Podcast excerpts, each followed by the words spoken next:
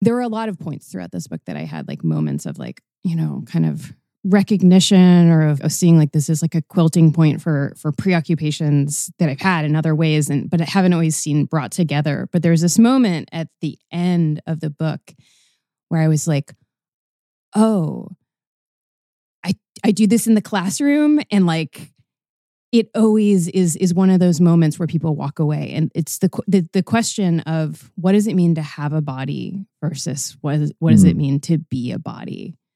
And i loved that that was in the end because it's been it's been set up in so many ways throughout the entirety of the book but then it just like lands with this this sort of clarity.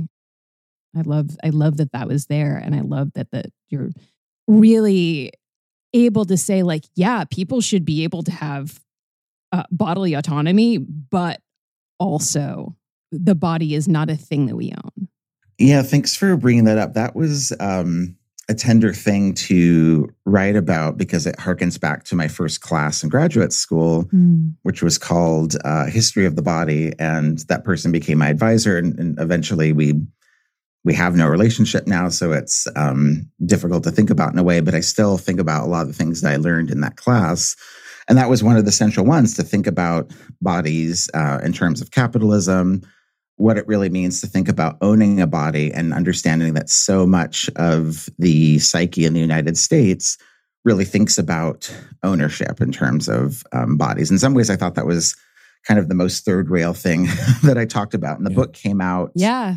I guess it came out two months after Dobbs, but of course it had been turned in much longer before then. Sure. And I've actually been pleasantly surprised at how much people are talking much more about abortion now and not just choice. Mm-hmm. Yeah. Yeah. But seeing where we are with COVID now, I don't know how much the idea of bodily ownership has has been questioned broadly. It's been questioned by a lot of people. And I think that uh, the experience of COVID for the United States has helped such a broader percent of the population think about things that maybe only gay men had thought about, or maybe only um, people in the disability community had thought about. So there's a mm-hmm. lot broader consciousness, and I think that will bear fruit across generations. But we're also in a moment of real backlash where I think many of the lessons that were raised are just so being suppressed right now. Yeah. yeah. It, it seems like one of those things that is like the fact that we are bodies in addition to like existing in a culture that understands embodiment a logic of property is one of those things that's so like radical and like profoundly obvious in some way that of course there has to be this giant countervailing cultural pressure to to neutralize that. And i, I think about how it, in, in your book you, you navigate this very difficult sort of double walk wherein like and, and here i'm thinking about you know one of the ways in which this type of consciousness actually is neutralized right? The way people will talk about like bodies and spaces as like a, a short-term phrase to like uh delegitimize theory can't right? Like we're all just bodies being traversed by affects moving through spaces like et cetera et cetera. Like this is like you know a leftist parodic kind of like argo but but also we very much are bodies and it, it seems like you know to be able to do the two things at once, namely be like, well, people have individual agency, they have interiority, they have desires and things that are not reducible to simply talking about them as like, you know, animated meat but also when it comes to things like the spread of pathogens or the confinement of people into like abandonment zones or, or spaces of social neglect or the fact that people do things like have sex with one another and engage in all sorts of like transfers of, of fluids and, and and feelings and viruses you know as you say 380 trillion of them right or whatever the number is in our bodies. It to be able to do both those things at once while also pointing to like the foreclosures of choice yeah. and the vulnerabilities mm-hmm. of the body seems like that requires going against so much normalized sort of like commonsensical or at least like uh you know commonsensical in like the gramsci sense like this is what is we're taught to think of things reflexively and when something someone asks us to think about things against those terms we we either dismiss it as just verbiage or sort of marginalize it in some other way and i think you pull it off in the book which is remarkable thank you i i was thinking as you were just talking about um, alice wong who i think is one of the great philosophers of our time mm. and her memoir that came out i think a, a, few months after my book year of the tiger is phenomenal and she's she's edited and is currently editing a number of great um, anthologies with a variety of uh, thinkers around disability on, in different ways. And I don't think I use this phrase in the book, but it's something she she uses a lot is to talk about mind body, to think about, you know, why do we say I have a mind or I have a body, and to really think about mind body as as one thing that mm-hmm. we are mm-hmm. bodies, we are our minds. These are inseparable from one another, and yet they're so often talked about as very different.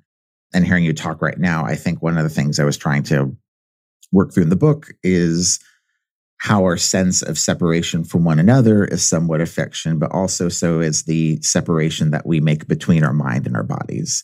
And why do we pull apart those constituent parts and try to see them as parts and not think about them in terms of the whole? Because uh, so much uh, discourse around disability and ableism is rooted in thinking of thinking about what if I had a, you know, quote unquote perfect body yeah. and my imperfect body is holding me back. Mm. And Alice and others I've seen, you know, have written about, particularly when people like Stephen Hawking will die. There will be a discourse around, oh, he was, you know, finally freed from the confines of his wheelchair, and you're both wearing glasses. And as we're talking on on Zoom, and generally, you know, we don't say people are like confined by their glasses. Mm-hmm. Glasses are something that help them to see, or contacts are something that help them to see. Um, and yet that discourse very much is around wheelchairs and, and issues of mobility. Yeah. And I think that that thinking back to this this first class I took in graduate school is part of Fordist capitalism, right? The way that Fordism um, separated the functions of our bodies into very, very specific tasks that only one person yeah. could know and other people on the assembly line couldn't know. The ways that, you know, a, a farmer would know how to grow their own food or a cobbler would know how to make their own shoes. Uh, and yet somebody working on the Nike assembly line will only know how to make a shoelace and will not have access right. to the equipment to actually make their own shoes. And I think that Fordist capitalism in our bodies really made us see the different parts of ourselves as uh, separable from each other. Yeah. And that I think is a not great mindset to come into something like an infectious disease pandemic. Yeah. And not even just separable, but like separate, right? Right. Yeah. This, is, this seems to, I, what I'm thinking about, uh, my, my, impulse here is, is to just to, to, to, gloss something for our audience, right? Who, who may be sort of wanting to us to front a certain maybe like put this in psychoanalytic terms or like at least allude to it in some way and i think in some ways it's maybe it's almost too obvious for me to say this right but what you were just describing about fordism or these processes of alienation that come from political economic changes in the workplace and in material culture and in the production of, of widgets or, or god knows what those are mirrored and ramify in how we understand ourselves ideologically and how we sort of unconsciously operate and identify others or work with others. And part of what I think is so uh, powerful about your book and, and about what I'm really excited to talk to you about today is is the way in which there does appear to be both rapprochement, but then like willful disjunction or disavowal of the ways in which um, these categories of you know our vulnerability or of our relationship to one another get separated. And and i was thinking through the many the different vectors that you talk about as, as, as you described like the ways in which the what we call what you call the the, uh, the viral underclass is marginalized whether it be like blaming or others or, or the myths of immunity et cetera which we'll get into all of them. I, I found myself thinking about them as kind of like social defense mechanisms yeah. right? As, as mm-hmm. ways in which a certain reality is not only justified, but also perpetuated and presented as being the only way that things can be. And so it, it's not just material, it's psychic at the same time. And that just seems to be like a, a fundamental problem of, of capitalism and that's brought to, to, to a particular type of head in this epidemic, right? And in, in the making of an epidemic, I, I guess, endemic. And, and also just to, to fully put this on the table, what I hear here too is, is a are shades of packaging what might be like the ultimate defense mechanism or the ultimate thing that leads us to uh, to certain types of denial, and which capitalism in particular militates against, namely the fact that we're going to die, right? That ability mm-hmm. is a temporary condition, and and that wonderful line that you have in your conversation with um, Alice Wong, right? So many people are just in denial about the realities that we're all going to die, that it can happen to any of us. This seems to be a very basic problem, which COVID sort of serves up to us, and which we can either think about or continue to not think about. But either way, that's going to take work.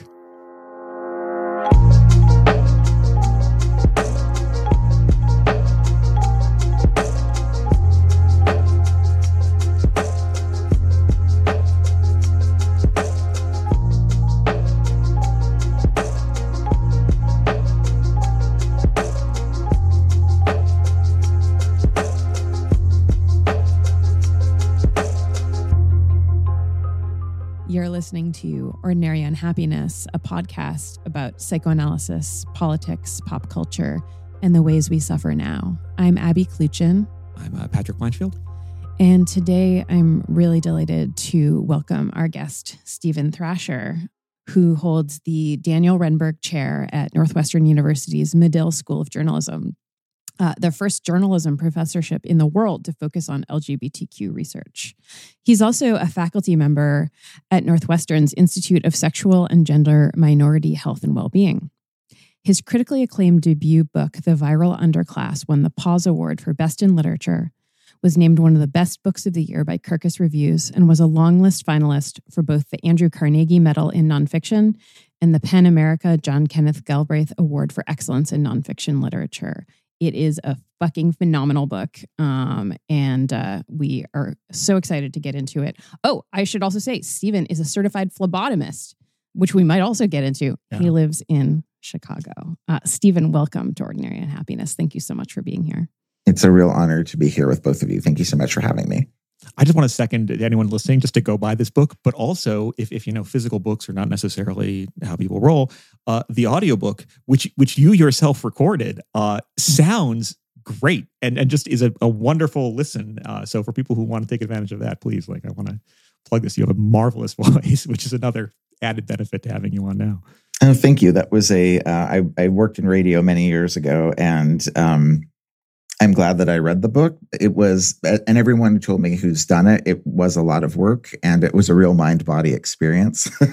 I'm uh, sure. to, um, as I'm sure you're learning as you do this podcast, um, when you speak for long periods of time, you learn that there are more muscles in your face than you were consciously aware of.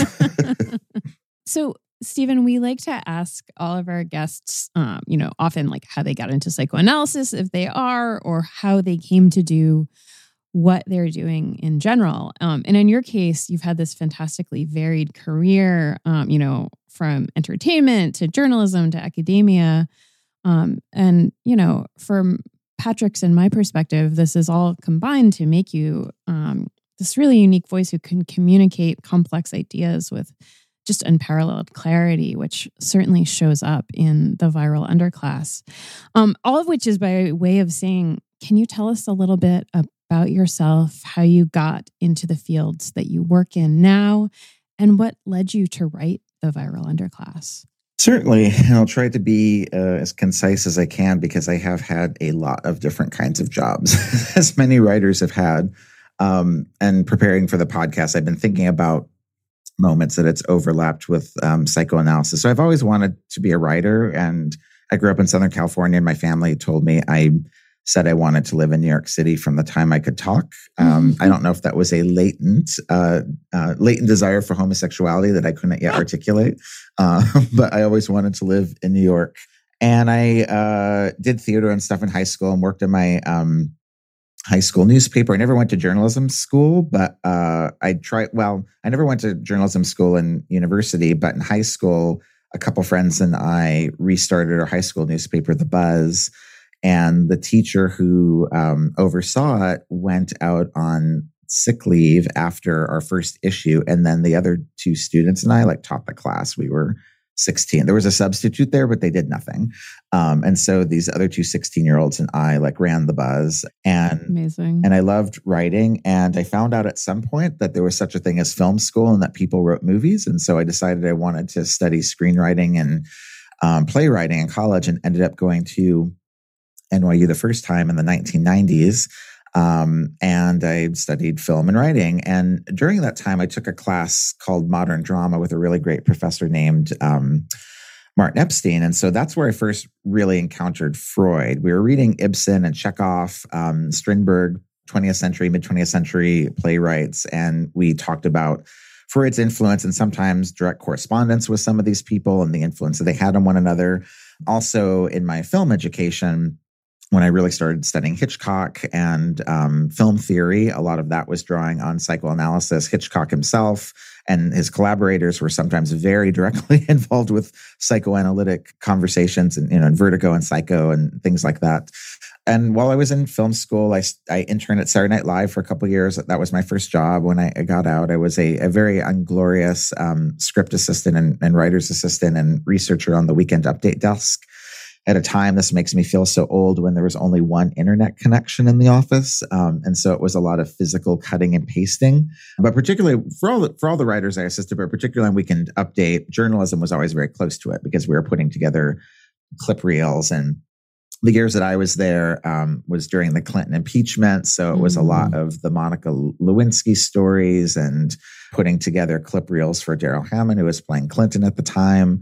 And I worked in film production in the beginning of my career. Um, worked for the filmmaker Todd Solondz on the end of Happiness and on his movie storytelling. And then I worked on a film called The Laramie Project about the killing of Matthew yeah. Shepard. And yeah. that was a film based on a play that had been a long series of oral histories that had been done uh, with the people of Laramie to try to understand the context in which the killing of Matthew Shepard happened. And that was really very formative, I think, to the kind of work that that I still do, um, and seeing and working for these writers who were taking a long time and talking to a lot of people. Yeah. Um, I eventually, and I've, I had all kinds of odd jobs too. I've been a janitor, I've been a window washer, I worked as a secretary for a few years in, in a design firm but eventually I ended up working for the NPR StoryCorps project. And that's where I felt like I stepped up a little bit more in terms of doing this kind of long form work myself, where StoryCorps, two people come in and, and ideally two people come in together and they interview each other, but often one person comes in and one of the facilitators interviews them.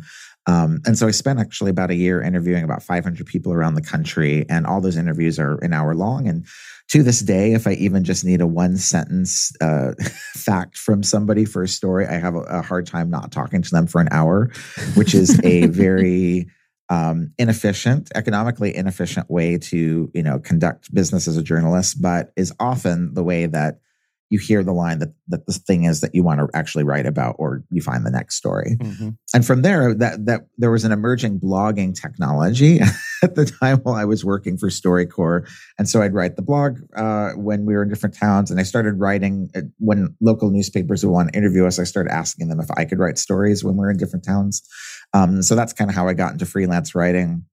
Eventually ended up being a feature writer for the village voice um, probably the most fun job that I've ever had.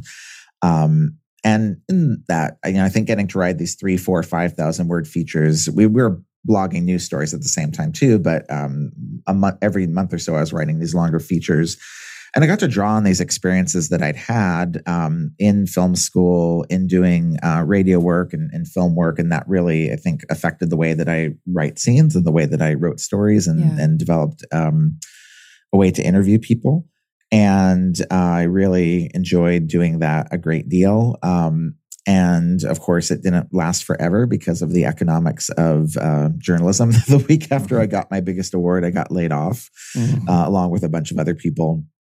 And I'd been thinking about for a while the possibility of going to graduate school. Once I learned that paid that there were funded PhD programs that um, that people could do. Um, the only PhD in my family had been my my sister, who's now deceased. Her name was Sharon, mm. and she had done a psychology. She was a psychologist, um, and she'd done her degree in the 80s and 90s, and nothing like the conditions that I did. It. She was not funded.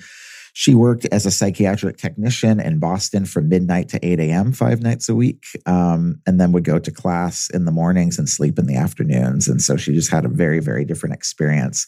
But I do remember learning a bit about Freud from her, even though she was a uh, psychologist, not a psychiatrist. Um, and and particularly, she she had cancer for 15 years, and um, so the specter of death was always uh, near with her, and something that we talked about. And she faced it with a, a great amount of clarity. Um, and then I started going to uh, into my PhD program in American Studies, which draws on a lot of different traditions. I had a little bit of psychoanalysis in the English tradition, but I was probably a bit more social science oriented. But the very last class I took was with Ann Pellegrini, who is a really mm-hmm. amazing performance studies scholar. Yeah. Um, and that was a class on, I think it was called Freud and Mourning or Freud and Mourning and Melancholy. And every week we would read something by Freud and a contemporary piece um, by a contemporary writer or thinker. So we were reading um, Douglas Crimp, Mourning and Melancholia, Uh, we read a lot of David Eng, um, uh, Alison Bechdel. We read Fun Home and and writing about Fun Home. Um, and I now I'm teaching it. Actually, I start in a week. I'm teaching a class called "Listening to the Dead" uh, mm. to, for journalism students to teach them how to mm. think about how to write about death. Um, and so I think psychoanalysis has been a big part for me. Has played a big role in my life in terms of thinking about death, how we write about it, how we think about it. Yeah. We're reading Sherwin Nuland's How We Die in this class, which is a really it's he's an MD and it's a really beautiful book about the physicality of death and mm-hmm. how you actually die in different ways, but it also deals with how we think about it. Um, and of course, this has been enormously important in AIDS history, which is a became a big part of my studies and the book I finally wrote. And I think in the formation of queer theory and modern gay identity, um, and of course, this has been much more broadly conceived by the humans of this planet over the past few years because of the coronavirus. Yeah, it seems like one one immediate point of contact that I, I found myself thinking about as you as you describe this this kind of remarkable trajectory, but also just the the approach that you bring to the topics that you study in general, is the way in which the example of death, right, which is both something individual that we're never going to experience in the sense that like you don't it, it, it's the end of experience, right? And we always have to encounter it in the third person, and then we encounter in the first person, and nobody comes back to talk about it, right? It, it, has this paradoxical character, but it's also this social phenomena, and and particularly in the mode of uh, epidemics, whether they be widespread or, or confined to certain communities, it's a it's an ongoing event that keeps happening, and in either way, the individual in their thought, but also the, the socius as a collectivity that's more than just individuals has to metabolize or work through the ongoing fact of death, but also specific deaths. Yeah. And this work of mourning or of forgetting or of turning to fantasies of, I don't know, like being the billionaire who lives forever or whatever, all represent different ways of either failing to do that or deferring that or or sort of distortedly doing that. And and something about that uh, functional process of either encountering death or perpetuating death or forgetting about death or some doing some combination thereof seems so very well it, it's one of those things that much like death itself is is much more present to certain communities that, uh, that are abjected that are left to yeah. uh, you know suffer and die but then also collectively can become nearer through things like covid. And then the question is where does that leave quote unquote everybody stipulating that certain people were already on the front lines much more to begin with? Yeah I want to get in. I, I want to not defer endlessly, as we often have a problem doing on this podcast because we go on, like we get really interested in whatever we're talking about. It's a good problem to have. So I want to get into the book, but I also want to say, just kind of thinking about um, your narrative, your your trajectory, and Patrick's thoughts on it. And circling back to what you were talking about before about, you know, sort of like thinking about like the problem of mind body rather than, uh, you know, or, or understanding that um, is that, you know, in in in my field, which is philosophy, there's like this famous line from from Plato, or it's you know Socrates says it, where it's that philosophy is preparation for death, and the idea is that in fact as we get older and closer to death, we get less embodied. We get closer and closer to being pure spirit, pure soul. And one of the things that I really admire about the viral underclass is how it takes the absolute opposite tack, right? It is about getting into the messiness and like the mutual imbrication of the actual confrontation with death as opposed to the disavowal of it through the root of not only our individual bodies, but like the ways that our bodies are always kind of one body you're talking about at the very end of the book, you know, the body politic, which is both a singular entity, but also like relentlessly plural. Yeah, my, my mind is buzzing with all the things that you've you've brought up. Um, it's interesting hearing, you know, when you work on a book for so long. And I'm sorry, I did not actually tee up how I how I came to write this book. Which That's is okay. That's okay. About. We have a lot of questions. Um, but but we'll, we'll, get into that. Yeah. Um, but in the first this first class I was telling you about earlier that I took in graduate school called A History of the Body, I think the in the first week we were sent five readings before the class began and had to write, you know, for the first day, mm-hmm. um, which I thought was very cruel at the time, but I do it to my students now as well, especially especially being in a quarter system where we don't have that much time. Um, but one of them was this uh, essay, "The End of the Body" by Emily Martin. Mm-hmm. Oh yeah, yeah, and yeah. trying to take seriously these ideas rooted in critical theory of, of life being a social construction and death being a social construction. Um, and as you were saying, Patrick, the you know the idea of death. If I think it's easier for people to understand, we socialize one another into the lives that we lead. That the lives that we have are dependent upon seeing one another. It's very, very clearly, and I think quite brilliantly articulated in Greta Gerwig's Barbie, where can only exist in the gaze of another. Um, mm. And that I think is an easier thing to think about than death is socially constructed because, as Patrick pointed out, you're not there anymore once you're dead.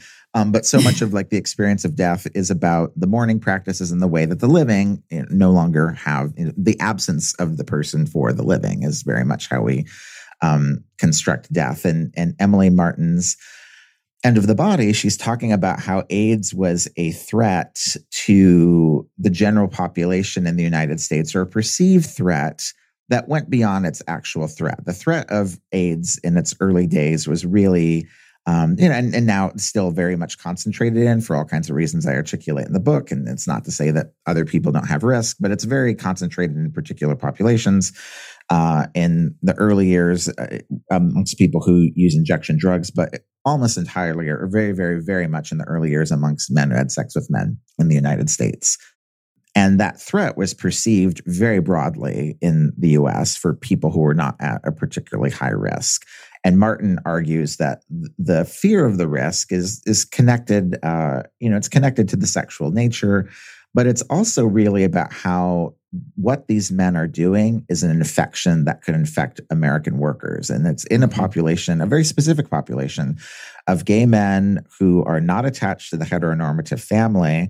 And they are living in cities as renters with rent control, which is like outside the purview of most American politics, which were really driven around the heteronormative family and the man of the house having the breadwinning job um, that required having a 30 year mortgage. And then once you're in that, there's very, you have very few moves you can do politically once you're in that trap. Mm-hmm. Um, and so now you had these people who are in a very, very different social footing who had an immediate sense of danger and no reason not to act as radically as they wanted to because this particular virus um, was qu- quite unusual in that it was affecting people who were pretty young, mm. you know, who did not want to do not want to give up living.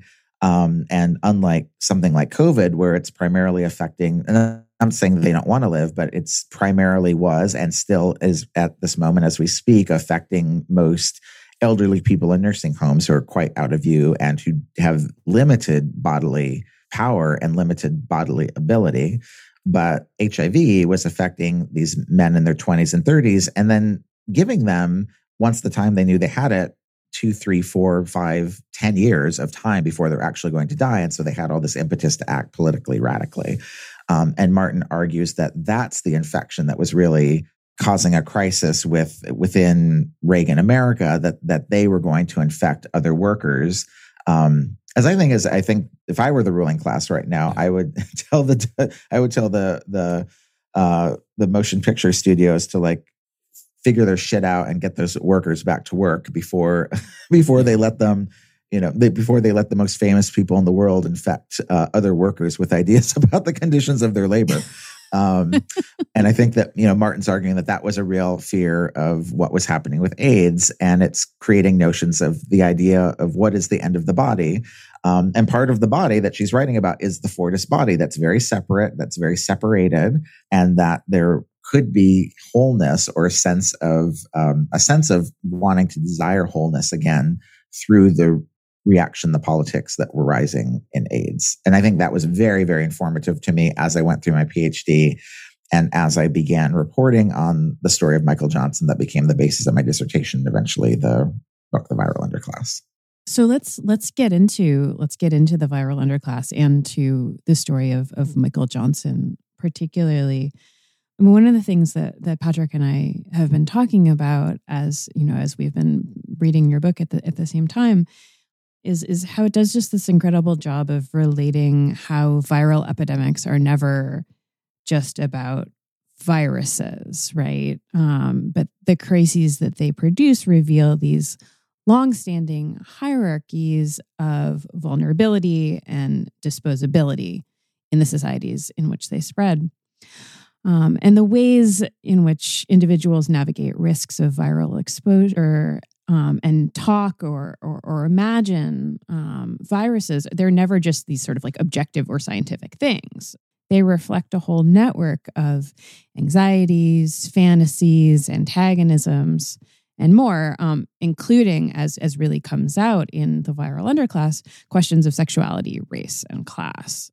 And the phenomenon of scapegoating, especially as you weave it through with the figure of, of Michael Johnson, um, is particularly key here. So I'm hoping we can talk a little bit about this state of affairs even before we get, you know, to COVID per se. So specifically, can you tell us a little bit about the story of of Michael Johnson? And can you talk relatedly a little bit about why you find the rhetoric of patient zero so problematic? So Michael Johnson was well was a young man. He's now about thirty um, or thirty one, but he was a young man that I was made aware of by an editor of mine named Mark Schoofs, and this was right before I was trying to transition out of journalism and go into academia. Of course, um, I had been laid off and had had a hard time finding work, and then once I decided to go into um, academia, of course, then there were lots of work opportun- opportunities again in journalism but Mark is a, a, really phenomenal editor who's been writing about AIDS since I think it was called GRID, uh, gay related immune disease.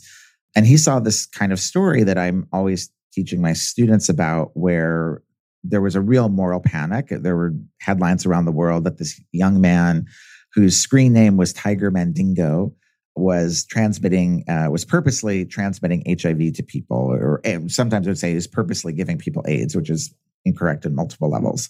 Um, and like too many stories in journalism, this was just a repost of a prosecutor's talking, you know, prosecutor's press yeah, release yeah. that had been run locally and then was run in multiple countries and multiple continents, as if this one young man was responsible for the 35 or 40 million people living with HIV around the world.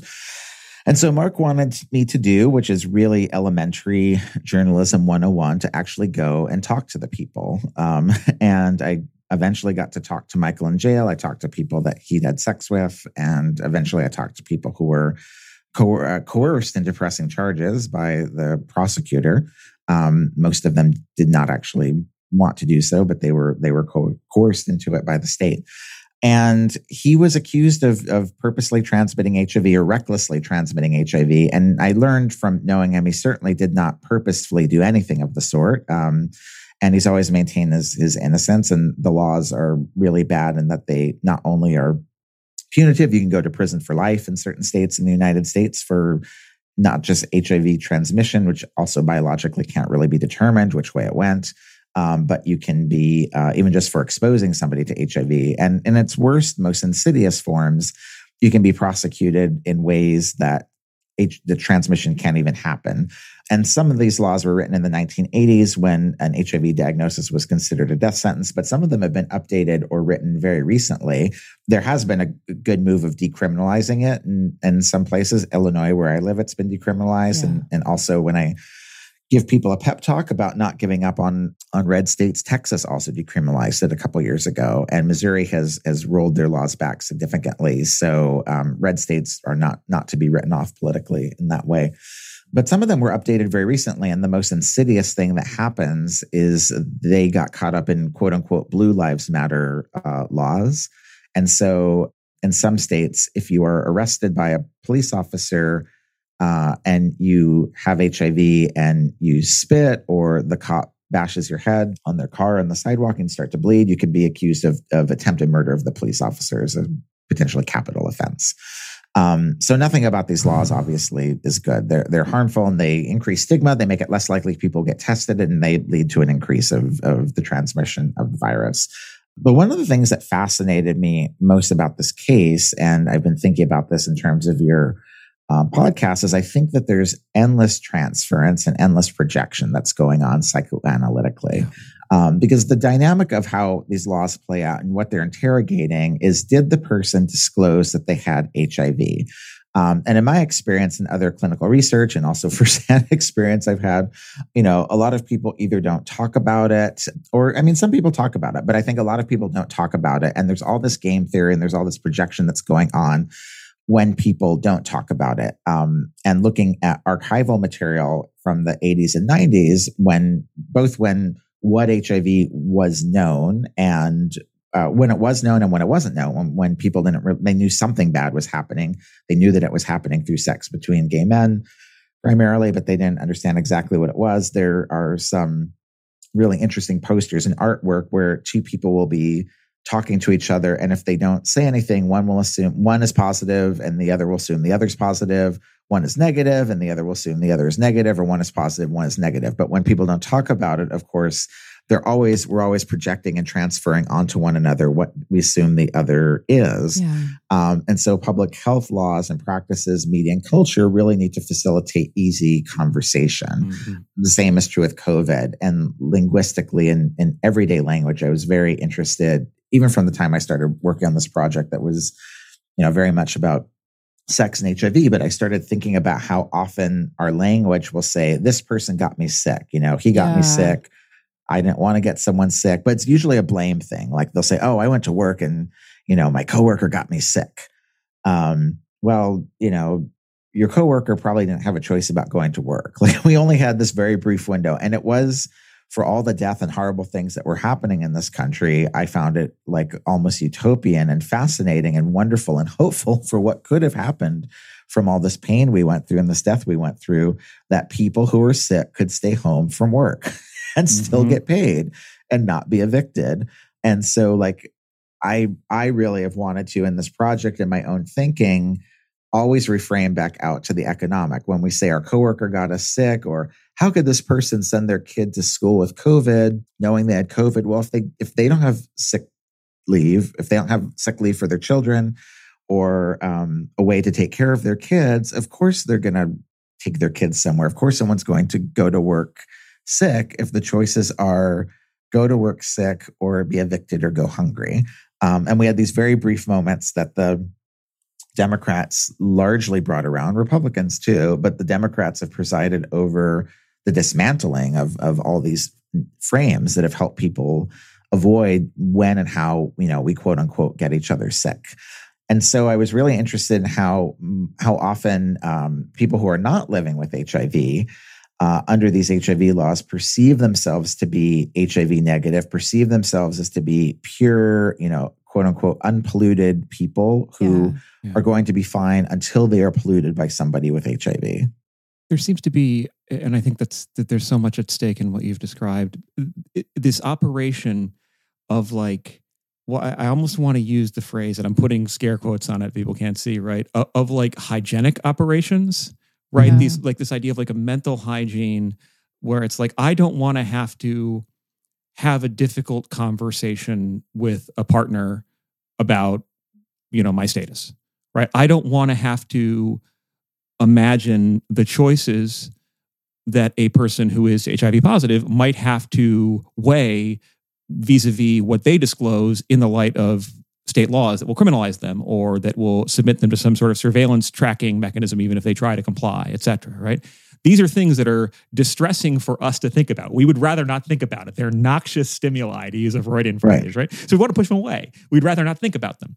And that kind of hygienic operation of like get away this thing that feels toxic, that that's going to that has this contagious power, that's going to give me ideas that I don't want to feel, very naturally it seems to me, you know, in a way that I think obviously we should contest politically, to find expression in these political, uh, rhetorical, ideological moves that institutionally, you know, like silo people away. The, the, the, these kind of hygienic operations of putting people in prisons or of um, I, I, don't even know having cops do things like search people's pockets all the times, right? And, when and, and making them develop a type of hysteria over whether or not they're going to get stuck with something or fentanyl poisoning via the air, et cetera, right? It produces all these kind of morbid symptoms that really do boil down to a kind of mystification both of the social like economic material basis of these things and the ways in which like choices of powerful people or sort of collective things that aren't even felt to be choices produce those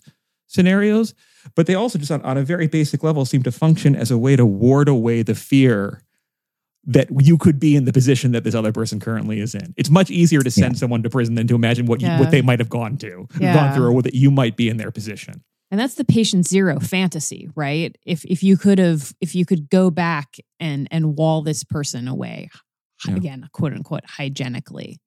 Um, yeah. Yeah. So this phrase, um, yeah, patient zero, that's a, a great way to segue into talking about it. Um, was originally, you know, it, was originally a fuck up by a journalist, and I talk about this all the time with students. There was a, a we now know from both from RNA, uh, which is the the sort of equivalent to DNA, but but in viruses, you know, we know from um, RNA forensics that that HIV has been circulating on the North American continent since the 1950s or 60s. Um, it probably jumped into humans around the 1920s, and for variety of reasons. You know, it took till the ontology makes it so that it's not in our consciousness until the 1980s. Um, but there are various ways to understand that that it had probably been around before. There's a really fascinating case of a young man named Robert Rayford who probably probably died of AIDS and a black teenager in in St. Louis, where I was doing all my work in, in the night. Probably died in the 1960s.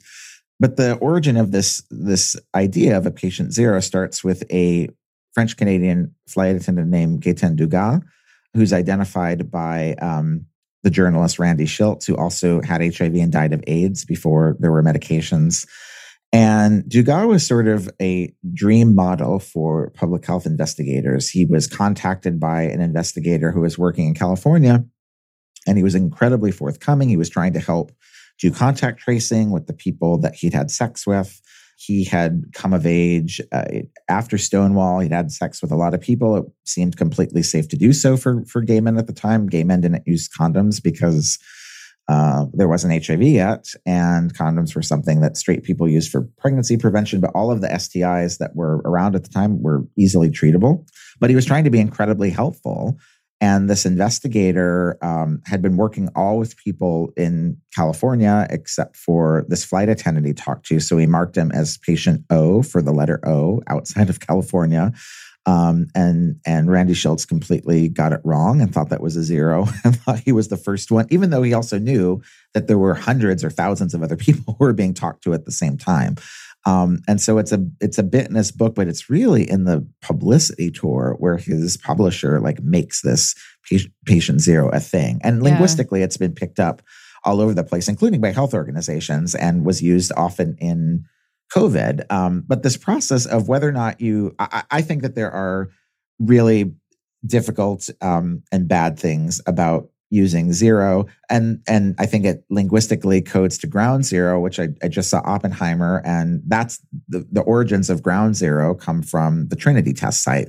Um, the idea that the, that's where this where this explosion happens where the nuclear bomb that's a ground zero. It was also used in 9-11 to talk about the ground zero of um, the world trade center and linguistically, I think this is coding onto that and building out this idea that this one biological bomb has come into the community and, and yeah. sullied everyone. Mm-hmm. Um, but I think that one of the most difficult things that disability writing has really helped me think about is it exposes this myth that we imagine ourselves broadly as healthy and unpolluted. And this is Patrick was was just talking about when people are in these situations that can be difficult and we want to facilitate people being able to have those difficult conversations. But when they're in them, it feels, you know, to use a very scientific word, icky yeah. to think about ourselves um, in this way. And so there's this default setting, I think, to imagine ourselves as able bodied and we're fine. And we just have to ask the other person, are they clean or not? Um, which is not a useful technique because most people, or the, the last time I was looking at statistics in the US, like most people with HIV don't know they have it. So like they don't, and it doesn't necessarily have symptoms early on. So just asking someone that doesn't, it's not, not a good public health strategy, but it also speaks to the way that we will think of ourselves as healthy and see other people as unhealthy. Um, when in fact, we are sharing this collective body. And if we want to, if we want to not become seropositive with the virus, um, we need to have an active stance in it. I, I dealt with so many questions internally with my editors, with readers over the years about the ethics of HIV criminalization. And I'm embarrassed to say, you know, originally I thought no one should go to prison, but it should probably be punished in some way. I, I now completely disavow that position. Mm-hmm. Um, but at the time, it was really interesting to hear people think about and talk about the ethics of it. And the prevailing idea was largely, uh, at least amongst people outside of the HIV decriminalization community, was that yes, you have an ethical responsibility to disclose your status. Um, and I think that, you know, I, I, do think people should when they're able to. But as we've been talking about, there are all these reasons why people don't want to and are pressured not to and are pressured not to be able to have these conversations. Yeah. Um, and I actually now think ethically, it's really unethical for people who perceive themselves, whether or not they are, but who perceive themselves to be free of a virus to put all that responsibility on the people living with it. Yeah. um, and i think that covid should really have taught us that we don't yeah. even know. Like we can't we can't only blame people who are living with covid as if they're somehow bad. They're not. It's just the luck of the draw. It's something we all have to collectively do. And it's actually i think deeply unethical to try to just foist that upon people who've happened to become seropositive with the virus whatever yeah. the virus is. Yeah. I mean i think this is this is a real through line through the book um, Um, you're you're just consistent. And i think this is so important. Refusal of like the placing of the burden on the individual. There's this moment and it almost I, I think for for some readers will be like okay well just this is just like a moment but for me i'm like i will this is like indelibly craved in my mind. You say it almost in passing where you're just like people seem to have a really like whether it's covid or whether it's like the flu or whatever they seem to be really convinced that they know who got them sick. And ever since yes. i read that like i was listening to a podcast the other day and this this woman was like oh yeah well i got covid in heathrow i mean i wasn't wearing a mask. And i was like you've been traveling internationally and somehow you know that you got this in heathrow? Like okay whatever. Impossible but the point is to say that that the book in this way that's you know really so powerful is a critique of individualism. And you're so insistent throughout that we have to talk about structures and about you know what you could call the sort of like world system of, of capitalism. Um, and and I was hoping we could kind of draw this out, although we've been dancing around it already so much, um, and thinking, you know, just just a moment ago about uh, you know ethical debates about uh, HIV status and decriminalization, et cetera. But like, what does our focusing on individual blame and individual responsibility, you know, whether it is about you know viral load or or status in in in some sort of way what does that perpetuate and what does it mystify and and i think this is also a good moment because you know what we're talking about here is the sort of like a general alienation of of of life under capitalism and the way it translates into the specific experiences of viral alienation that you describe yeah. i think this is a good moment to ask you if you can gloss for us the term that gives you the title that you borrow from Sean Strub, which is the viral underclass. Sure. So the the phrase um, it had been the end of my dissertation, which was largely about HIV criminalization as a form of structural racism, homophobia too, but I was really talking about it in the context of, of structural racism. And the last chapter I titled The Viral Underclass, kind of as I was thinking about what would happen from here. And I was trying to figure out what kind of book it was going to be. It wasn't gelling in, in some ways that I'd hoped. And I was trying to figure out what to do with it when COVID began. And I started seeing that the same the same physical neighborhoods I knew in St. Louis and New York were becoming uh, high concentrations of COVID. And that made me think back to this phrase, which the activist Sean Strub originally used to talk about how um, people living with HIV were living under a separate set of laws in, in US society and many societies. And in the United States, like largely we don't spell out the racism. I mean, it, it, has happened. there are laws that are explicitly, you know, about race, but for the most part, the way that this is why I think critical race theory is being so attacked. for the most part, the laws don't say it; they they are they enact it, or, or they they yeah. lay out the groundwork for them to be disproportionately creating um, structural racism. Um, but they usually don't say it. But with HIV laws, they explicitly say it. If you have HIV, you are living under these these different set of circumstances. And for very normative life experiences, if you deviate in any way, um, you can go to jail for prison. And Sean very effectively talks about this using uh, babies, you know, ba- newborns that are born with HIV. They're just going to, for their entire life, be living under the separate set of laws. And he said that creates a viral underclass. I heard activists using it kind of a different way where they were having uh, a, a, specific form of a debate that I have heard so many times in my 10, 12 years of covering the Black Lives Matter movement and other social movements as a, as a journalist, in that they were talking about the difference between abolition and reform. And so there was a, a pretty large and sometimes successful move to reform HIV laws to say that, well, you know, not everyone should be prosecuted by them. If you are on medication and you are your viral load is in such a way that you can't transmit to other people, then you shouldn't be subject to these laws. Or if you're using a condom, you shouldn't be subject to these laws. Um, but these activists were saying that was actually going to create more and infinitely more intimate uh, surveillance because basically they're saying like, okay, everyone has to not just the state knows whether or not you're knows if you're HIV positive. If you have a positive result, it's going to be known to the state forever.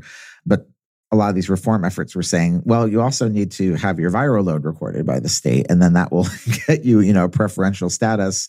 Of course, that's just one moment in time. Your viral load can change in a day, um, so it's also not not that effective.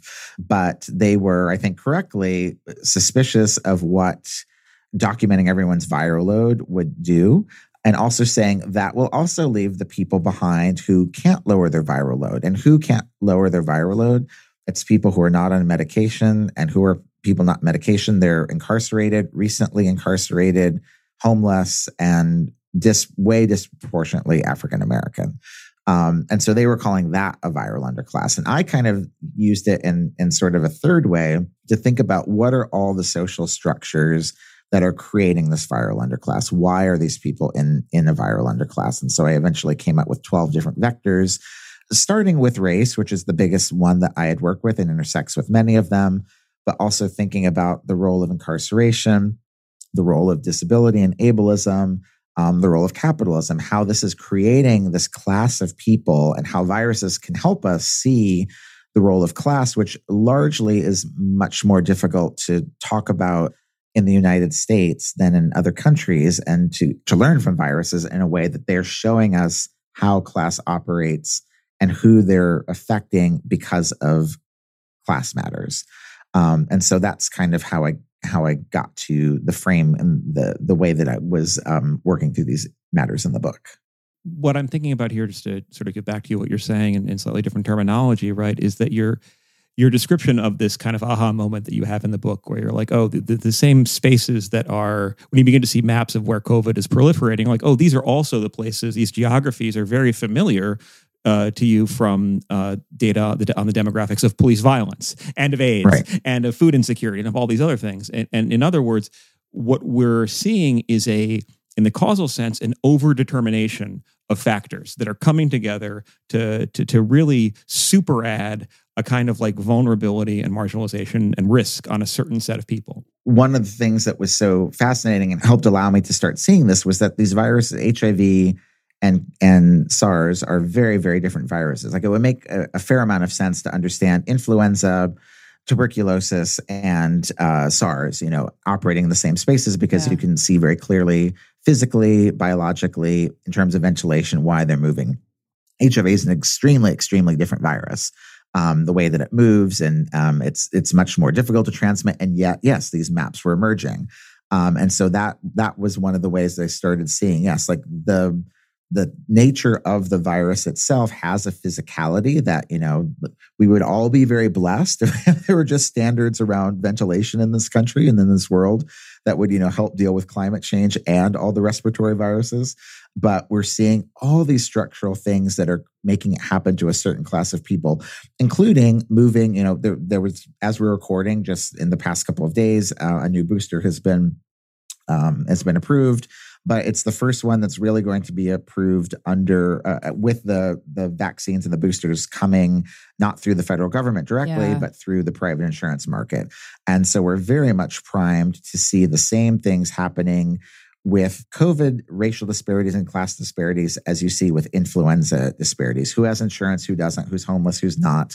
And that's actually not a matter of ventilation. This is very much a matter of structure of who's going to, you know, who's going to get an annual booster. Um, the people who also see their doctor once a year and who get a flu shot are also probably going to get a, a, COVID booster. Great. Um, but the people who never see a doctor are not. So they're the ones who are going to be more likely to get all of these things, including people who have HIV who are more likely to, to have that HIV progress onto AIDS. I, have known so many MDs who've been um, who've done residencies or worked in ERs, particularly in in the South, in Louisiana and the Mississippi River Delta. Um, and they've lost patients to AIDS, and it's because the people come in and they're dead in two weeks, and they haven't seen a doctor in 10 or 15 years. Had they seen a doctor every year, the doctor would see that they had HIV. And if they, you know, this is a big if, if they had a decent social worker, they would get them into medication, but that's still predicated on them not being in jail, not being homeless and seeing a doctor every year. And we're seeing these patterns really be primed for what's going to be happening with COVID long term. That seems to be, yeah. I just I'm thinking about this, and it's it's it's intense to almost feel the momentum of I guess like the social inertia, just sort of doubling down on this stuff, and and it it's. Uh, it, it's a really dysphoric feeling to witness it happen in real time, and it, but but also too, it, it I think about it in terms of just like this this way in which like again like people are existing at this space where they are suffering the brunt of a whole different series of social processes of immiseration neglect etc and then the natural consequence of that what we could even call a symptom is that they, they will then develop something like you know they'll be at high risk they'll, they'll show up with covid right or, or etc and the way sort of the collective or at least the hegemonic power structure metabolizes that or processes this is to take what is in fact symptomatic suffering and then to transmute it through a process of moral blames making that makes them actually the cause of the problem. Yeah. And not coincidentally, then to double down on procedures in terms of policy, in terms of institution responses, et cetera, that actually make that problem worse and hyper intensify it and shore up the existing power structure in this way. So it's this brutally sort of self fulfilling machine for serving people up for risk, blaming them for the consequences of that, doubling down on the factors that caused that while mystifying the entire state of affairs in general. Correct. Yeah. I agree. Yeah. I mean, it, it, I, I, the other thing, I, yeah, sorry, I, am just thinking about this in terms of like the patient zero thing. And, and it, it's interesting how like this is a, uh, thinking about that is just like the, the simplicity of this moral, uh, like the implicit moral model there, right? If we could just go back and find this one person, we could stop this process right? Right. If it's, it's like going back in time to kill Hitler and that like sort of like uh, that thought exercise. Like if you just go back in time and kill this one, you know, kill Gaetan, the flight steward, then somehow we wouldn't have AIDS as a problem. But right. the, the, answer is no. If we actually had a decent healthcare system, if we had ventilation, if we had other types of prophylaxis, then we wouldn't have this as a problem. But that would require doing something other than doubling down on an essentially punitive reactive frame. And in, in a similar key, I wonder too, vis-a-vis sort of trans, trans, what the future may hold. I sometimes wonder and think back to that period of time in which you know, we did briefly get checks, right? And it's it, it was so striking how and at the time I felt like it was inevitable, but I, you know, I think we, actually we may have talked about this on Twitter at the time too, that it was inevitable that that wasn't going to last, and that in some ways, like, sure, not for reasons of actual financial exigency, right? People could go, I know they could read ProPublica like uh, literally two days ago talking about how he dropped hundred billion dollars on a a new destroyer that literally will not get farther than fifty miles out of port before stopping and breaking in the water, right? So like the issue is not a financial exigency, but rather it was like you got the sense that we couldn't afford to let people have anything approaching even like the hint of a universal basic income because it might give them ideas about that. It, it, might give them some breathing space and might slow down this process of doubling down. And then at the end of the day, from the perspective of the ruling class or from the perspective of what is imaginable in terms of this system of doubling down on inertia and established systems of power, it's preferable that people get COVID and die then that they get ideas that things could be otherwise. Well, there was just, um, yeah, the other day I was reading how Medicare actuaries are saying, yes, Medicare is going to be cheap. You know, we're saving money on Medicare as a country now because uh, because COVID killed a lot of the people that would have had long term costs for for for Medicare. So that kind of logic is baked into the system we live in, and this is the first time I've kind of thought that when you brought the the Hitler analogy. I curated a, a film festival uh, called Viruses on Film in March at, at BAM in Brooklyn, and we showed 12 monkeys, um, which is like kind of that analogy. It's yeah, trying yeah, to get yeah. back to the beginning of this pandemic. But in that movie, very crudely, but, but interestingly, you see the world in which that virus was eventually released. And it makes me think of the Zoe Leonard quote about um, AIDS that, you know, AIDS did not just reveal the problem of the virus, it revealed all these other factors. And I've I've heard so many people I know who I think, you know, really do the Lord's work wherever they are in the world. Anyone who, who does work with HIV does a lot to try to alleviate the suffering of the virus and, and what it can do to people. But they're always, you know, the salt of the earth people who are really tied into homelessness and housing and and addiction and all the other things that make it a problem. And, and they say it's really crude to to think of people as hosts, eh, as yeah. just a host of a virus, and that's the problem that has to be dealt with. And if you could wave a magic wand and get rid of HIV, of course, it would be great to stop that suffering. But every person who had it and every person who died of AIDS would still be facing all the reasons why they got that virus. And if you care about the actual person, you have to deal with all of those other things too. Um, and I've heard the most twisted and shallow logic when I've been in conversations sometimes around homelessness. Homelessness to me is maybe homelessness and incarceration. I think if you want to isolate individual um, nuts and bolts reasons, I think are two of the reasons why we have the most infectious disease on so many fronts in the United mm-hmm. States. Those are just in- incredibly potent drivers. Um, and I'll get into arguments with people about whether the the efficacy of certain drugs around HIV. There's a, a, drug called PrEP, which you can take daily for the most part. It's what I take, um, uh, and you can be exposed to HIV, and you're not going to get HIV. There's various forms that are trying to make it long term, where you get a shot every month, two months. There's trials for ones that will last six to twelve months.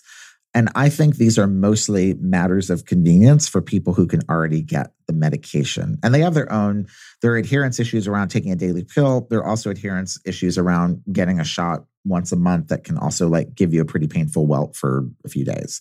But like people who are homeless are not going to get the shot or the pills and that is one of the drivers and but i'll i'll get into arguments if people say no you know we could find these homeless people every six months and give them the shot and it's like like why why is somebody who doesn't have a roof over their head even going to care in a way about this thing that is going to be a problem in months or years when they don't have a way to deal with their health that day?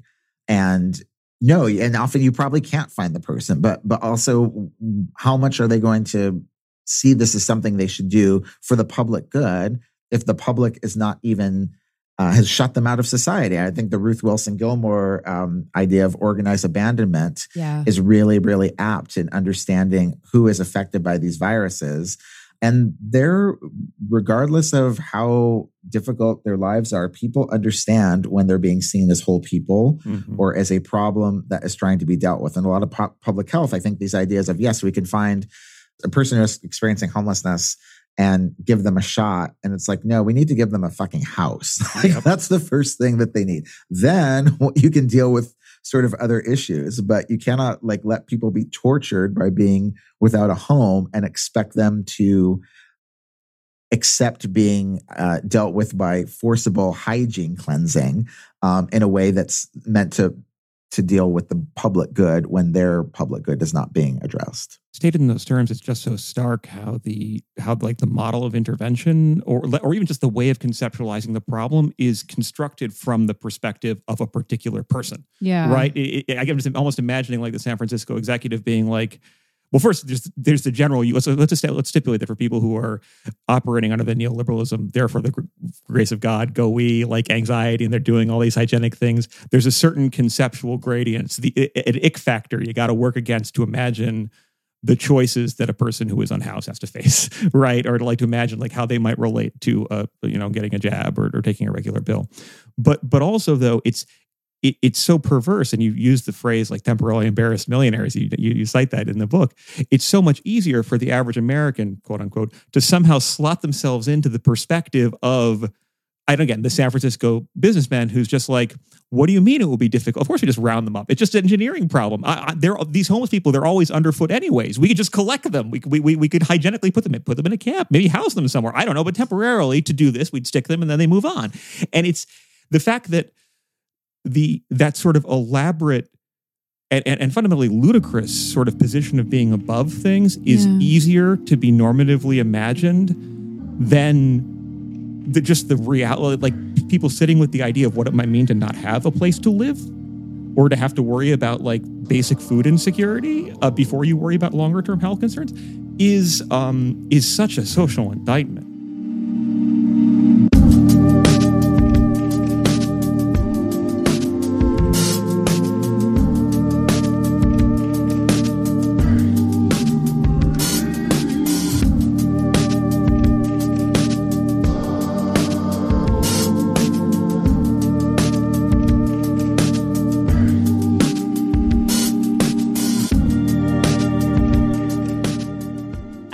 Wanted to make sure, and this is this is from the chapter where you talk um, about animality and you talk about it in a lot of ways in, in some very abstract senses, but you also talk about it in terms of like um, who's working in slaughterhouses and also in how do viruses jump um, from animals to humans and how is climate change making those jumps you know something that is you know more and more inevitable. But there's a passage that's it's really short um, and I think it gets at a lot of the logic that Patrick is talking about that allows folks to see themselves in a certain position where they could never be a part of that underclass, right? And so there's this there's a line um, who is considered a human animal or a non-human animal is also highly gendered racialized and ableist, with those closest to white straight maleness being categorized as human, while the rest of us have historically been considered non human to varying degrees. And, and I think that's just such a um, nice is not the right word, but it's such a clear and concise articulation of how does some of this siloing off um, of who is considered a person who we have to worry about in terms of their health and the position from which so much conversation um, happens in terms of like this could never happen to me. Um, and i mean i think you call this uh, you know white immunity. Um, and I, I think that's just incredibly clarifying but i just wanted to make sure that our listeners had a chance to like hear that articulation of some of this logic. Um, and because it's not stated generally. No uh, uh, thank you. I mean, the the myth of white immunity that was a chapter rework that my my editor uh, Cecily Van Buren Friedman very um, very brilliantly forced me to to abandon something else I was working on and and and kind of go deeper on that. And um, under these conversations from from the first story that that became this book, the the trial of Michael Johnson, most of his sex partners were they're all male, most of them were white you know, I was really fascinated by how either things were not discussed or these young men were saying that they asked him if he was clean and he said he was clean, uh, you know, quote unquote. I'm using air quotes. Right, um, right. And it was so fascinating to me to think of, to think about the social construction of viruses. At some point, I was reading, uh, I think, Cindy Patton's book, and trying to think about how like how would I explain to a relative who, who knows nothing about critical theory, you know, that that like a virus um, is socially constructed or body parts are socially constructed. And I realized like, oh, it's this case. Like these people yeah. thought, oh, I just asked them this, and that created a barrier of prophylaxis yes. where there wasn't was. And this happens all the time. It's called the um, I think it's called the known unknown heuristic mm-hmm. that we yeah. imagine people we're close to are not going to, you know, to you know, I'm using the the problematic language when infect us, right? Um, because we know them. Um, and I really see this often in in gay male relationships where it, PrEP is, you know, the, the the drug has changed things a bit, but prior to PrEP, you would often see like couples would not use condoms with each other, but they'd say they were using them with people who are not their primary sure. partner. Um, and they would imagine that like their relationship is somehow protecting them. And so that was one of the reasons why I haven't looked at the numbers on this in, in a couple of years, but I remember there was some alarm at a time at understanding, oh, a growing area of HIV transmission is married gay male couples. Mm-hmm. like, like single people are actually more vigilant about uh, taking mitigation measures but we imagine that marriage is going to protect us that that's a social construction of how we understand it something very similar has happened across sti transmission with elderly people elderly people in nursing homes are a growing edge of sti transmission because they think I'm 70. Like age somehow is going to protect you. And no, like, you know, there, there are biological realities to uh, bacteria and viruses, but we imagine these things um, into being. And so that's a bit of how I thought about white immunity. There, there are structural immunities to whiteness. Like all immunity, it has its limits.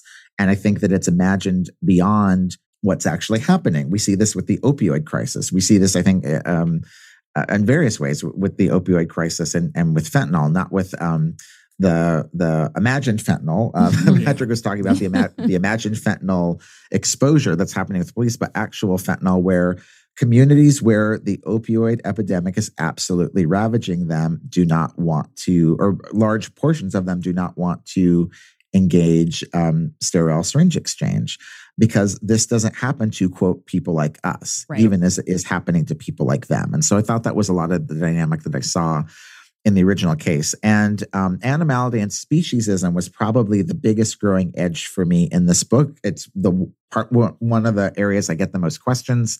Um, I hope that what I wrote about it helps people seek out other work. I think Mel Chen's work is really yeah. amazing on it. Mm-hmm. Um, my grad school um, comrades, uh, Sunaura Taylor, Sunny Taylor, um, her book Beasts of Burden is really amazing. And I and one of the things I'm I'm I'm trying to be very careful with because it is difficult is this idea of who's been made you know animal or non-animal and i think that disability scholars particularly sunny are really sophisticated at understanding there is a history to the way people like Sarah Baartman yeah. um, mm-hmm. that that you know eh, that enslaved africans have been made and, and people with disabilities have been made to seem as non-human and we can't be glib about that and so I think that that disability and thinking about that uh, and thinking about the ableism around the racism around that is really important.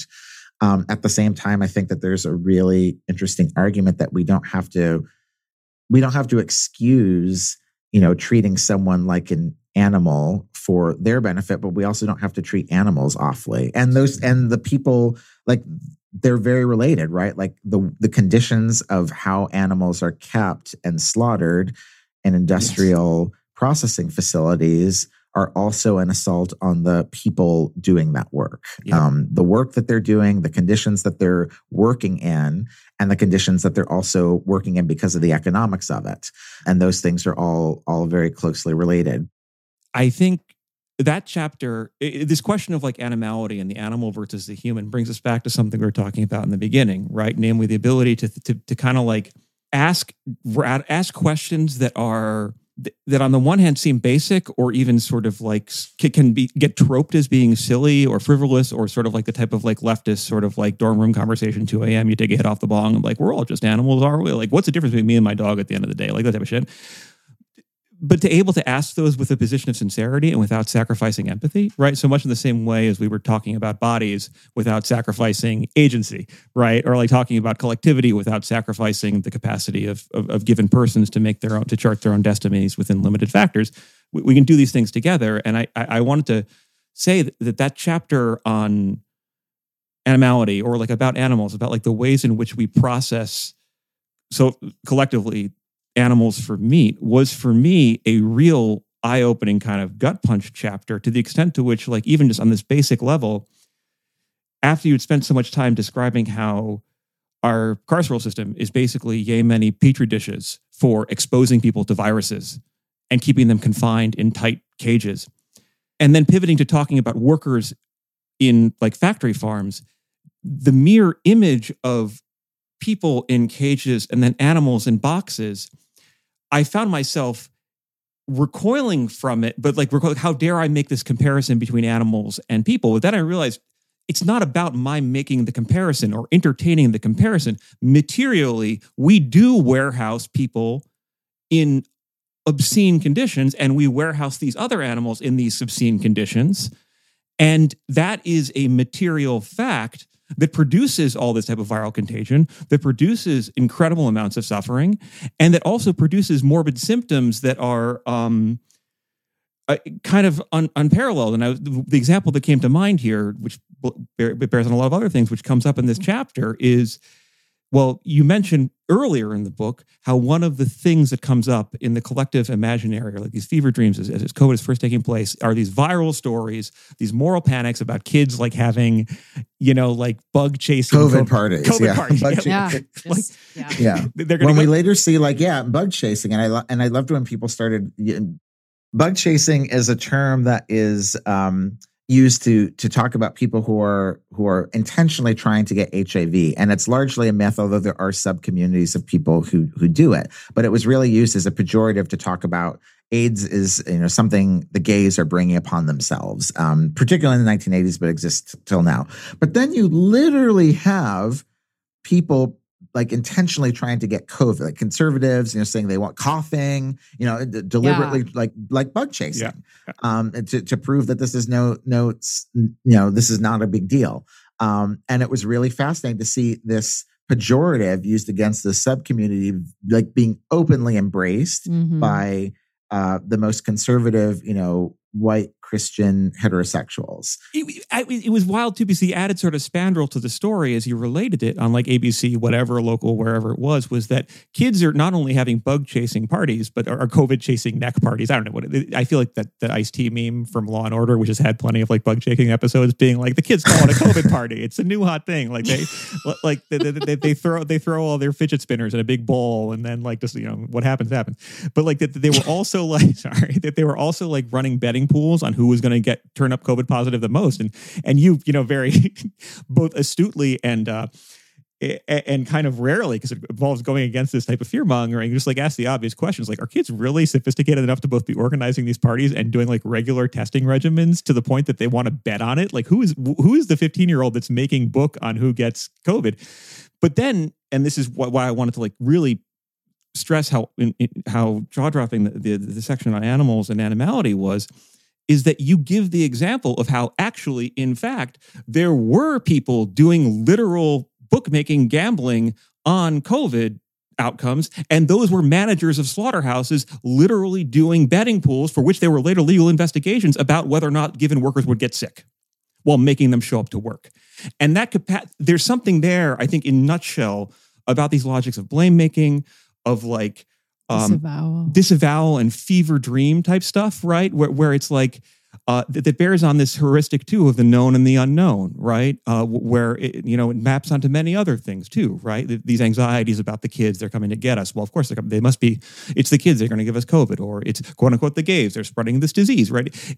But also too, it, it seemed to map, and I'm talking about this on Twitter this morning when I shared this remarkable episode from both your second chapter and the slaughterhouses chapter, thinking about all these moral panics that are happening, you know, that are not just on the right, but like all the concerns about, say, stranger danger or the ways in which children are going to be abused by drag queens, when in fact, the most likelihood is it going to be someone in the family, right? Or even yeah. in a particularly grotesque, like morbid symptom mode, sometimes this meme that comes around about like, uh, there's kitty litter in classrooms because kids are being made by like big gender to think that they are cats, right? And isn't that disgusting? And, and and the kernel of material basis for this is the fact that we have been putting kitty litter or similar type substances in kindergartens so the kids have a place to piss when they're locked down in active shooter drills. And also, I never hear anyone bring up in, in this setting as well. Like, I went to public school, all you know, elementary school, all through high school.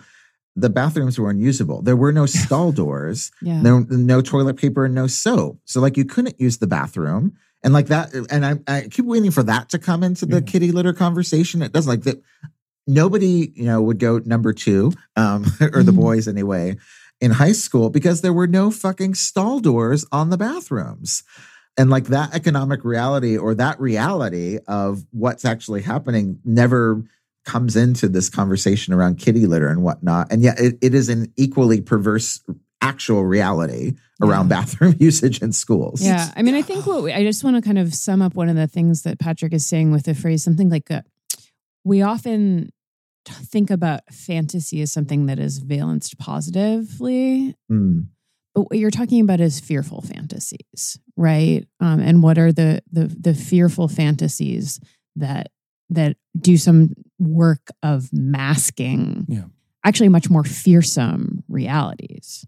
And, and I think that that's it's a choice to fantasy, uh, like a choice to fantasy that in the face of something horrifying, to choose fantasy that actually makes the horrifying thing worse is both understandable yet also like tragic and reprehensible at the same time. And and I think here about we've been talking about this the myth of white immunity, right? And and I actually think you know we stipulate stipulated as, as, you, you cite the work of uh, Elizabeth Wrigley-Field, the sociologist, that you know like even adjusting for the kind of like turn in which COVID was becoming more of a vicious killer in white elderly communities after a certain point, their life expectancies were still better than that of uh, you know the vast majority of, of, of black and brown people living in other class spaces. But like, there is something about the way in which like the myth of immunity or the myth of prophylaxis becomes in this kind of morbid symptom mode a, a, kind of like terminal autoimmunity or like strangling yourself with your own prophylaxis right? And i think here I mean, jonathan metzl who you know has a wonderful foreword to your book right also kind of describes these situations in which people are so scared white people specifically are so scared about the idea of of uh, stereotypically black home invaders coming in from ferguson or wherever you know and he uses these examples from missouri that they will buy guns and actuarially speaking be much more likely to kill themselves with those guns right? Yeah. But it's the choice of fantasy that has a material ramification, mm-hmm. and that even if we if we kind of step back, we're like people are literally preferring to be killed by their own fantasies and to kill the fantasies even to kill people that they love with their own fantasies or run that risk but at least then they don't have to personally think about bigger structures, about personal complicity, about dangers that might be nearer, or even the idea that they're that they themselves might be that danger. Right? This is that kind of like basic hygienic thing that goes on too, and I think this comes up in my own work a lot. Like the everyone wants to be the good guy with a gun, right? Yeah, and no one who wants to be the good guy with a gun. It, it's it, there's a, a real difficult gradient that you have to sit with, like a, a, a difficult icky thinking you have to do to be like, wow, I'm going to be the good guy with the gun until the microsecond I pull the trigger and like, you know, kill my kids or kill my wife in a fight or something like that. And then ontologically, now I'm a bad guy, but you know, how could I possibly have been a bad guy if I was a, a good, you know, like, where does that moment of slippage happen? And the answer is, well, that slippage, that ontological sort of hygienic division is, is, is untenable. It's actually the outcome of social forces that are not reducible to individual choice, or at least we have to talk about individual choice against the backdrop of but yeah, it, it really does feel like a.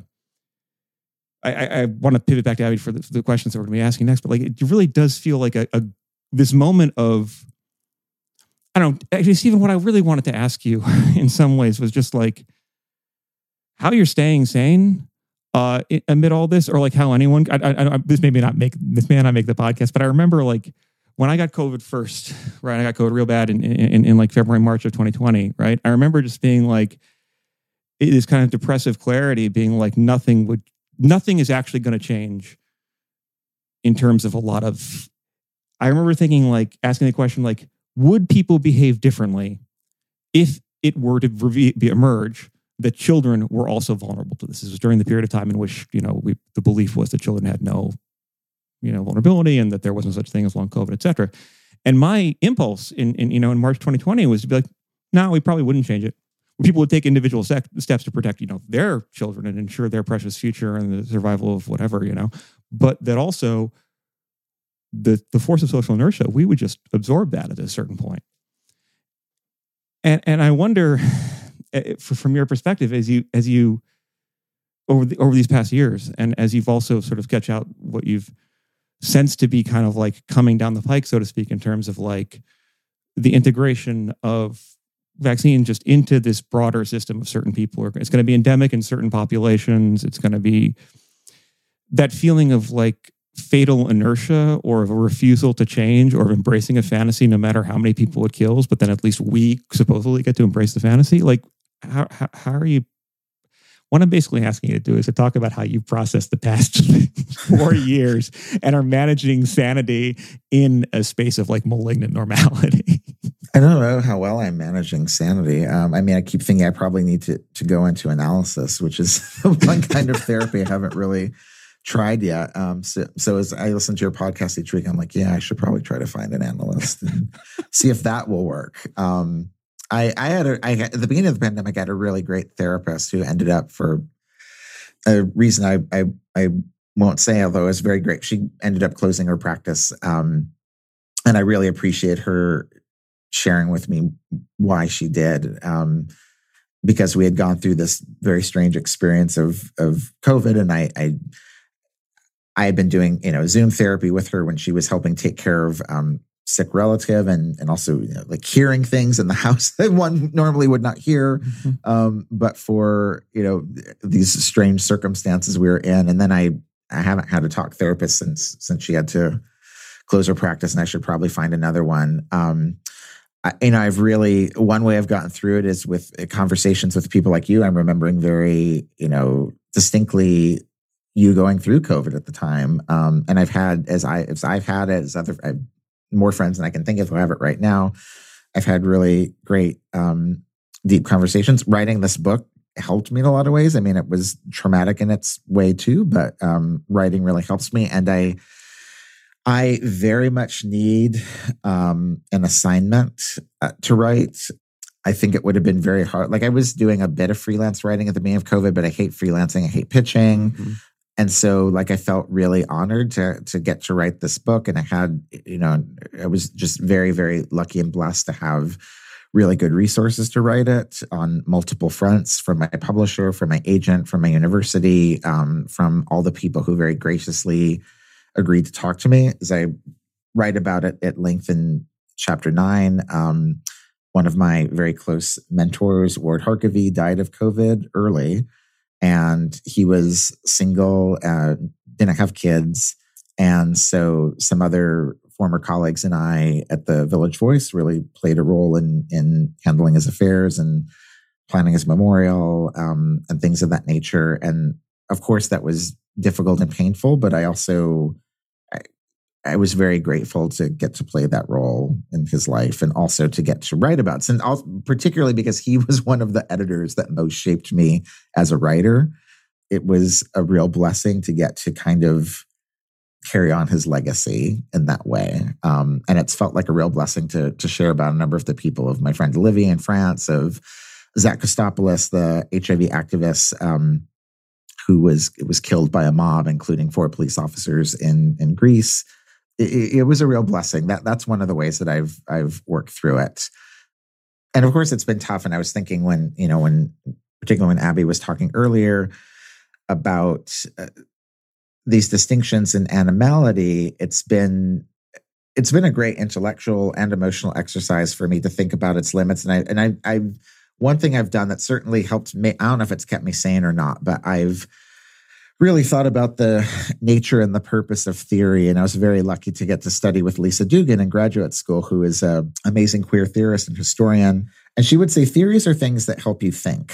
and that, that really helped me. And sometimes they help me on their limits. When you're talking, Patrick, about children, like I thought, yeah, I wondered too, at what level will there be concern or will it just get absorbed? Mm-hmm. Um, and I used to often go to, and I still think about Lee Edelman's theory of futurity, which which argued that American politics was organized entirely around the white middle class child and and its future. And a really clear way you could you could see this was that abortion politics i'd say uh, this has changed in the past couple years but but um, for a long time like nobody would talk about abortion politicians will will not say i had an abortion they'll much more likely to say i want my daughter to have the right to choice well that's predicated on on your daughter like you reproducing having a daughter um, yeah. and her you know potentially reproducing as well but I find real limits to futurity after the, the mm-hmm. last few years. Like I think that their data is clear on what what COVID can do to children, um, and we're seeing declining rates of vaccination in yeah. certain populations of for ve- not just COVID for all kinds of things now.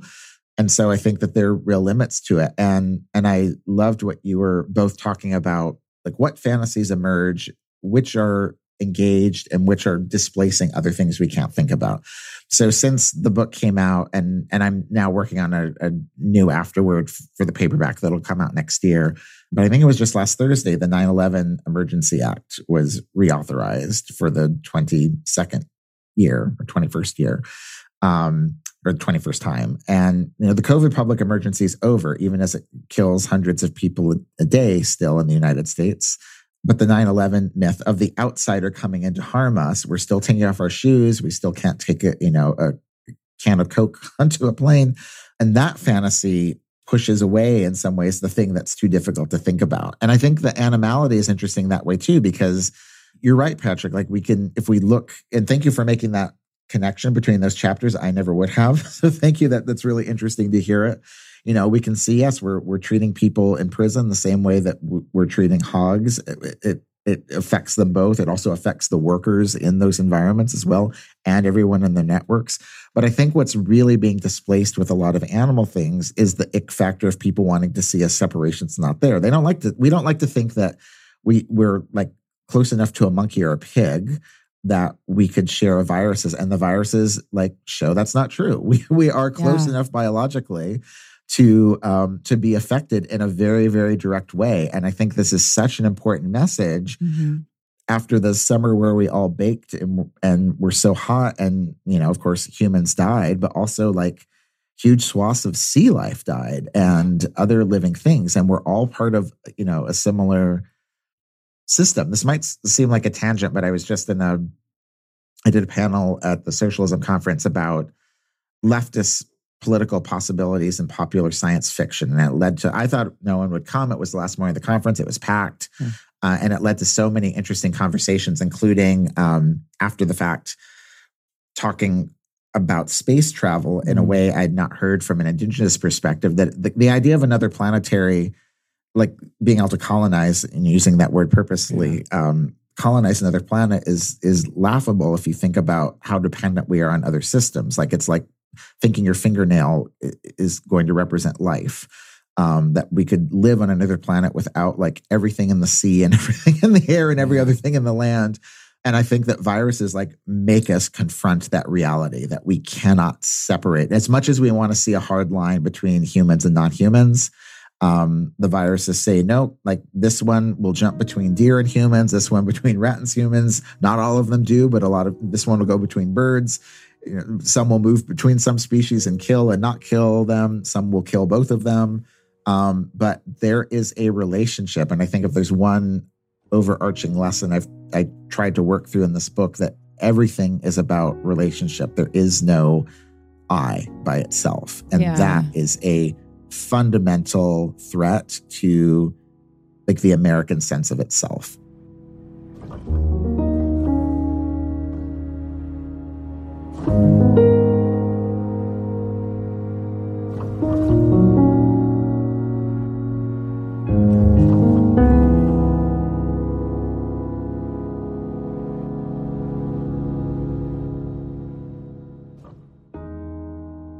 Where you land in in the book which you know is is a brutal and devastating journey. It is. And yet you do you end with this really powerful vision of interdependence right? And and of human beings um you know there is a in, in our cultural imaginary it doesn't have to be this way right? Like what if we did think of ourselves as existing as a kind of collective body um, and as a collective body that coexists with other kind of life including animal life and that is porous to to viruses I'd like if we could wind up by talking about some of the movements and figures that are working against the grain of capitalism to uplift the viral underclass, right? To give prophylactic tools to everyone um, and and otherwise break us out of this cycle of neglect and mass death and the sort of like hierarchies of disposability that we've been talking about. So can we ask you to talk a little bit about some of the activists that have inspired you um, both in the book and outside of it? Because it does seem to me like you know these figures that that show up throughout the book they are so integral to you thinking about this vision of interdependence. Yeah, I'm I'm happy to. Um, one of in in the book, one of the activists that most inspired me was was Zak Kostopoulos, who um, I write about. I think in, in chapter five, and I had gotten a fellowship to work on my dissertation in Greece at NYU Center there, where I thought I would hopefully just get to eat feta cheese and and and um, write and not sort of think about a lot of the problems in the United States. But the week or a few ten days after I arrived, um, this this person was killed by a by a mob, and uh, four police officers were involved. Um, and it was pretty close to where I was working at the time, and and I heard sort of rumors about it, and it, mirrored a lot of um, it mirrored for me a lot of dynamics of what happens in the United States in these cases. Police killings in Greece and Europe are incredibly rare. You know, the previous one had happened 15 years before, um, as opposed to you know three times a day in the United States. But what really mirrored it was that there was a whole narrative cycle that came out before they knew there was video. And then the video changed, and it was very, very similar to um, actually, say Rodney King, the first one that was the first, not a killing at the time, but a, a beating, where you can see like one narrative, and then a couple days yeah, later, a completely yeah. different narrative. I had a, I taught a class where I had the students read the police report that was written. I'd never read it until that class in its entirety. And it's so like it's such an interesting primary document. Um, and so um, and the person who was killed was, you know, not just queer, but he was kind of the most prominent HIV activist in the country. And he really modeled, um, and I've gotten I've gotten to write about and I've gotten to know his family and a lot of his friends. And in his short life, of just 33 years, he really modeled so many things that um, in, in practice without having uh, much of a formal education. Like he really lived intersectionality. His activism was around HIV. He's, he's uh, widely seen as the first person who ever talked about being HIV positive without being outed in media um, and, and, and on social media in Greece. Um, and he was very intersectional in that he was quite involved with the the migrant movement in Greece, and um, you know, as we've seen with with great horror, most recently, you know, this summer, Greece is very much the the front line um, for how Europe is displaced and isolated and moved its borders to being funneled into a very dangerous place, and that's the Aegean Sea and the Mediterranean. Um, and so Greece ends up being a place where a lot of this is dealt with. But Zak was incredibly um, uh, active in working for sex workers and working for LGBT rights and HIV, but also understanding how related all of these things are to the to the migrant. Um, the, the I won't say the migrant crisis, the crisis that migrants are being subjected to. Um, so he was incredibly inspirational to me. So is Alice Wong, and I would say more broadly, the disability rights movement has, has been such a great teacher to me. And I and I think at this moment it's really they're inspiring, but it's really disappointing to see how few left leftists or even liberal organizations are having are taking any lessons from COVID. I feel like liberals are actively trying to memory hole everything that happened from COVID, um, so as to not think about it all. It's like it feels that at times, you know, as we're recording, Biden's wife uh, just got over having COVID, and he's not wearing his mask, and he's making these these jokes about not wearing his mask um, in a way that liberals would have been outraged about uh, had Trump done it. You know, if you flip the script, um, and yet it's just become very much part of sort of liberal politics. And the socialism conference, I was glad had very good masking policies uh, and food was served outside and, and, it was great. But it's the only thing I've seen like. I don't think the DSA conference did. I see these endless public health conferences, you know, and not having any. And the CDC, of course, they infamously had their outbreak. Uh, and I feel like the only place that that these politics are being taken seriously is the disability rights community, which is inspirational because it's it's anti-capitalist in many ways, and also is a really strong they're offering a really strong roadmap of things that have to happen. Like we could really, yeah. we could think about the need for clean air right now as a politics that that could guide the world because outside we're choking from smoke inside we're we're choking from smoke and also exposed to RSV and covid and and this fall and winter and the northern hemisphere influenza so I'm very, very inspired by the disability rights community. And I think that it's also, I'm of course very proud and inspired by many Black activists, uh, particularly the ones who are working against Cop City right now. Uh, under very, very dangerous circumstances. But a lot of Black politics has been co-opted in this country, and I, I'm, I'm, I think endlessly about the role of the Black police officer and the Black cop, um, including in Atlanta, where you have this this Black mayor who's using every lever to sort of thwart democracy. Um, and who will talk as if you know the constituents are who are going to be most affected in organizing are, are not black.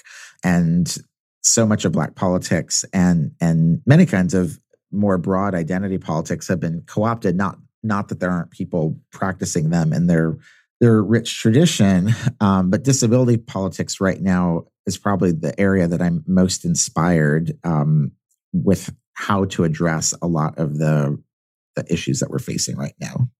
Steven, we were so blown away by your book and thank you so much for coming to talk with us. It was it was really such a pleasure.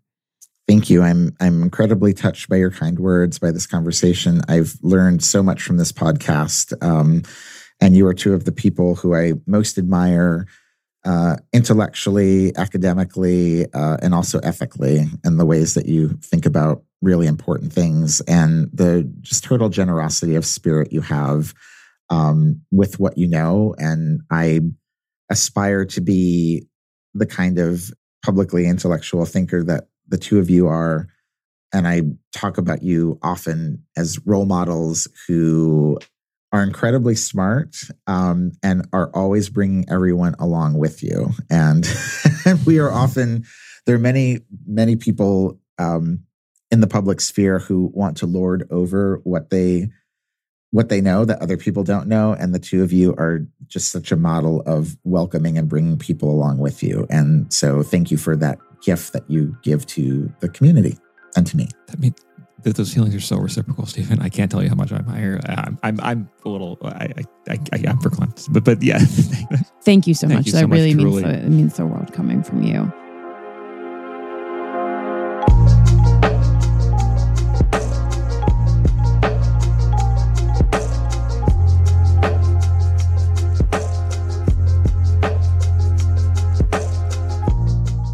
This has been an episode of Ordinary Unhappiness, a podcast about psychoanalysis, politics, pop culture, and the ways we suffer now. I'm Abby Kluchin, and today I was joined by Patrick Blanchfield and Steven Thrasher. This podcast is produced by Dan Yowell, theme music by Formal Chicken.